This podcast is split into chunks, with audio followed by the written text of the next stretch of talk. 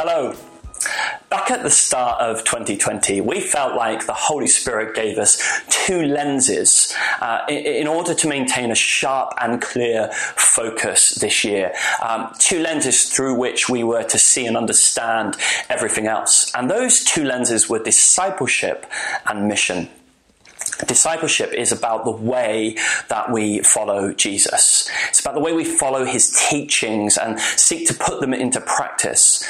And that, of course, is supposed to bring about change and transformation in our lives, in our personal lives, and in our lives together, the way we live and function together as the community of God's people.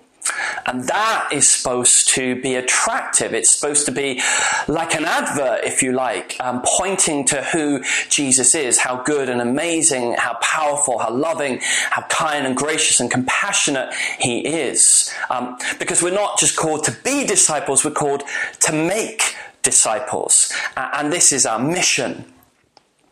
Well, over the next um, 10 weeks, for our next preaching series, we're going to look at some of what the Bible has to say about the way we follow Jesus together.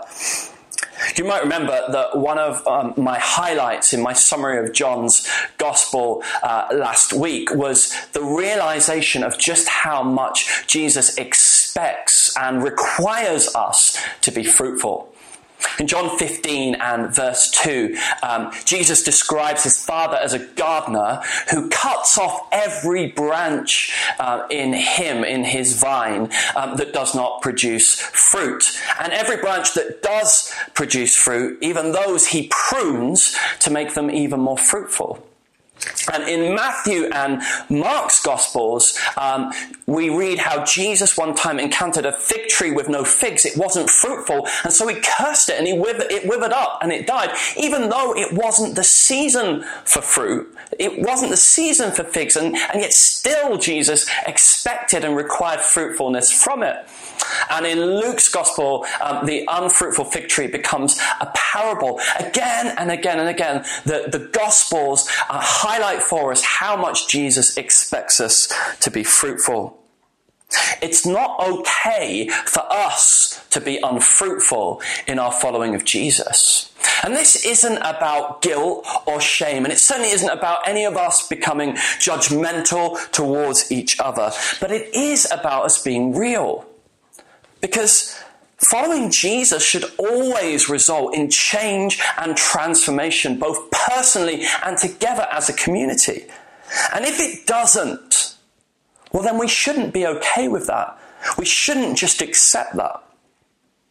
And one of the things that stands out to me about this image of, the, of Jesus being the vine and us being the branches and, and the, the demand for us to be fruitful in, in John chapter 15 is that we're all connected to Jesus together. You think about that image of the vine and you can't be a fruitful branch in isolation. It's impossible to remain connected to Jesus the vine without being up close and personal with one another, without being interconnected with one another in the church. This is simply the way that it is. The Bible teaches us very clearly that when we become Christians, we automatically become a part of the church. When we enter into a relationship with God as our Father, we automatically enter into relationship with all of His children because nobody gets to be an only child. Paul, one of the great apostles in the early church in the New Testament, he uses the image of a body um, with all of its various parts that are interconnected together to describe how we function together as the church. So in Romans 12 and verses 4 and 5, uh, we read this For just as, just as each of us has one body with many members, and these members do not have all the same function, so in Christ we, though many, form one body and each member belongs to all the others. Each member belongs to all the others. You know, the, the New Testament was written in Greek, and the, the literal meaning of that phrase there, each member belongs to all the others, is that we are all members of one another. We belong to each other. When you join a library or a gym, uh, you become a member of that organization. You become a member of that institution. You get to use its facilities. You get to benefit from its services. In, in, in the case of a gym, you, you pay a fee and you, and you get certain privileges and services as a result. But when Jesus adds you to his church, you're not becoming a member of an institution or an organization. You're not just paying a, a, fee in exchange for certain benefits and services. We're becoming members of one another. I become a member of you. You become a member of me. Not an organization, not an institution, but we're becoming members of a family. We're becoming members of a community.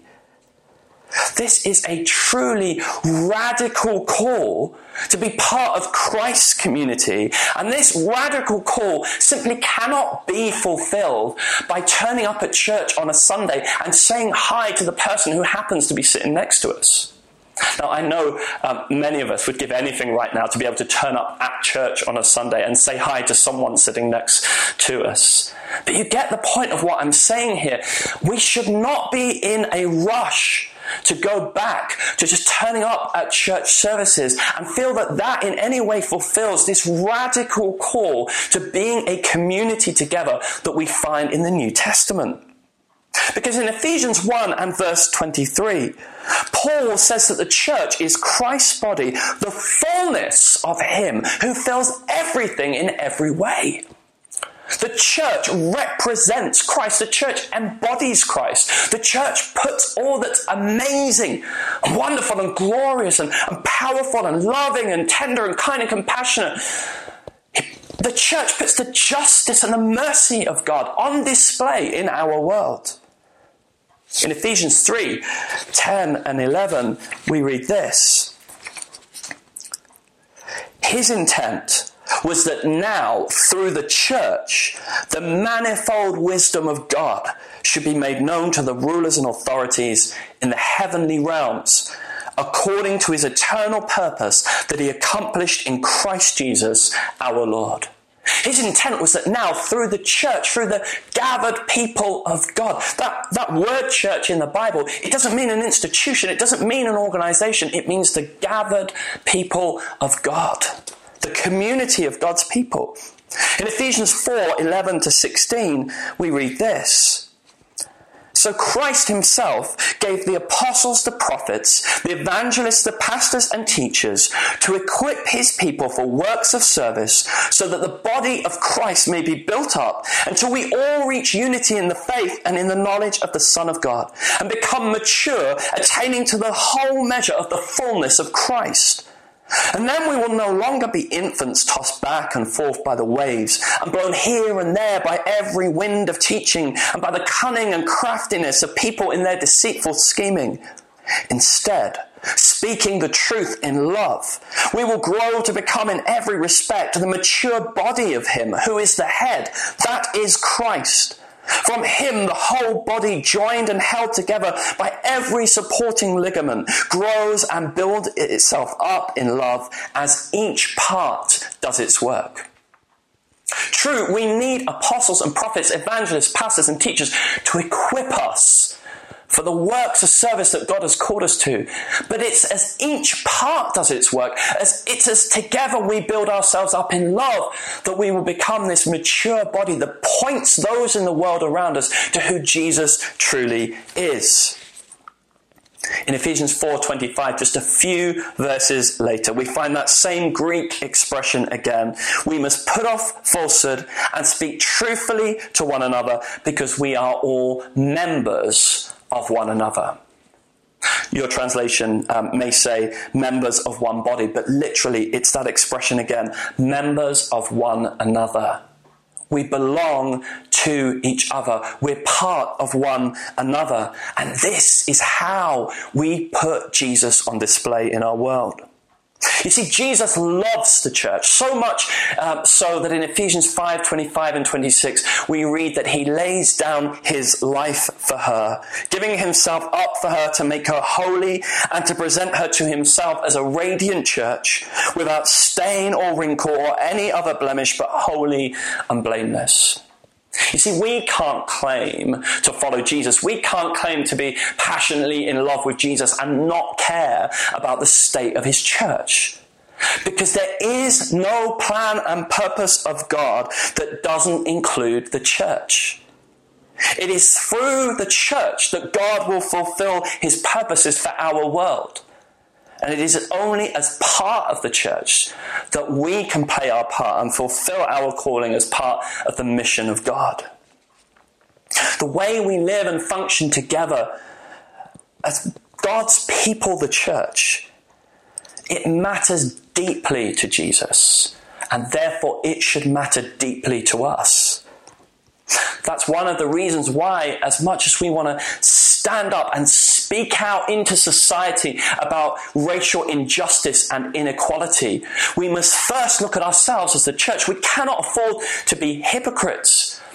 But we must be a beacon of light and hope in the way that we celebrate our diversity and also celebrate and maintain our unity. The way that we love and serve one another as one people. The way we honor and submit to one another as one people. The way that we empower and encourage one another as one people truly united in Him. We saw, didn't we, how Jesus prayed for our protection. He prayed for the protection of our unity together as God's people when he prayed in the garden in John 17. He prayed that we would be one together in the same way that he and his Father are one, that we would be one with God and that God would be one with us, that we would be one with one another, and that by living together with him and with one another, we would point people towards him, towards who he really is. This is part of our mission.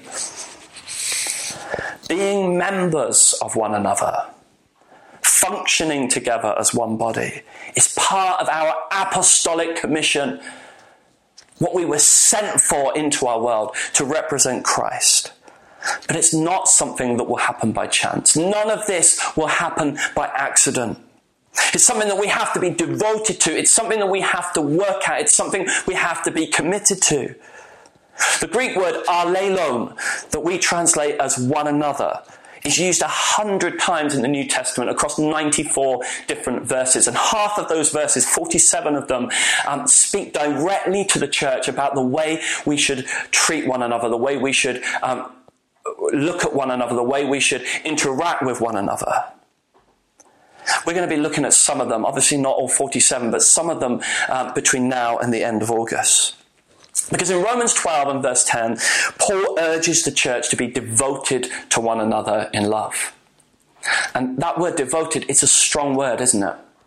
It doesn't happen by accident. It doesn't happen by chance. It does take passion, dedication, commitment. You see, as the Holy Spirit speaks to us over these coming weeks, I believe He's going to call us to action. This is not a preaching series about nice ideas or clever theories. But this is God speaking to us saying, I want you to change. I want you to grow. I want you to live and function differently together. And as we hear the Holy Spirit speaking to us, let's pray that God would give us the courage to put what He says into practice. You know, when God speaks to us, sometimes it requires us to change, doesn't it? Sometimes it requires us to repent and do things differently. Sometimes it calls us to change our priorities with the way we use our time, the way we use our, our money, the way we um, treat one another in the church. Let's commit ourselves to hearing God over these coming weeks, to hearing Him through the preaching series, to hearing Him through our individual study of the Word, to hearing Him as we look at the Word together in our Connect groups, in our Zoom groups. Let's say, God, we want to be a fruitful people. We want to be faithful to your word. So come, Holy Spirit, and give us courage and give us determination, give us boldness to make the changes that we need to change, that we can be the people that you've called us to be, that we can be fruitful in our witness to you, to your glory, to your power, to your love in our world. In Jesus' name, amen. God bless you.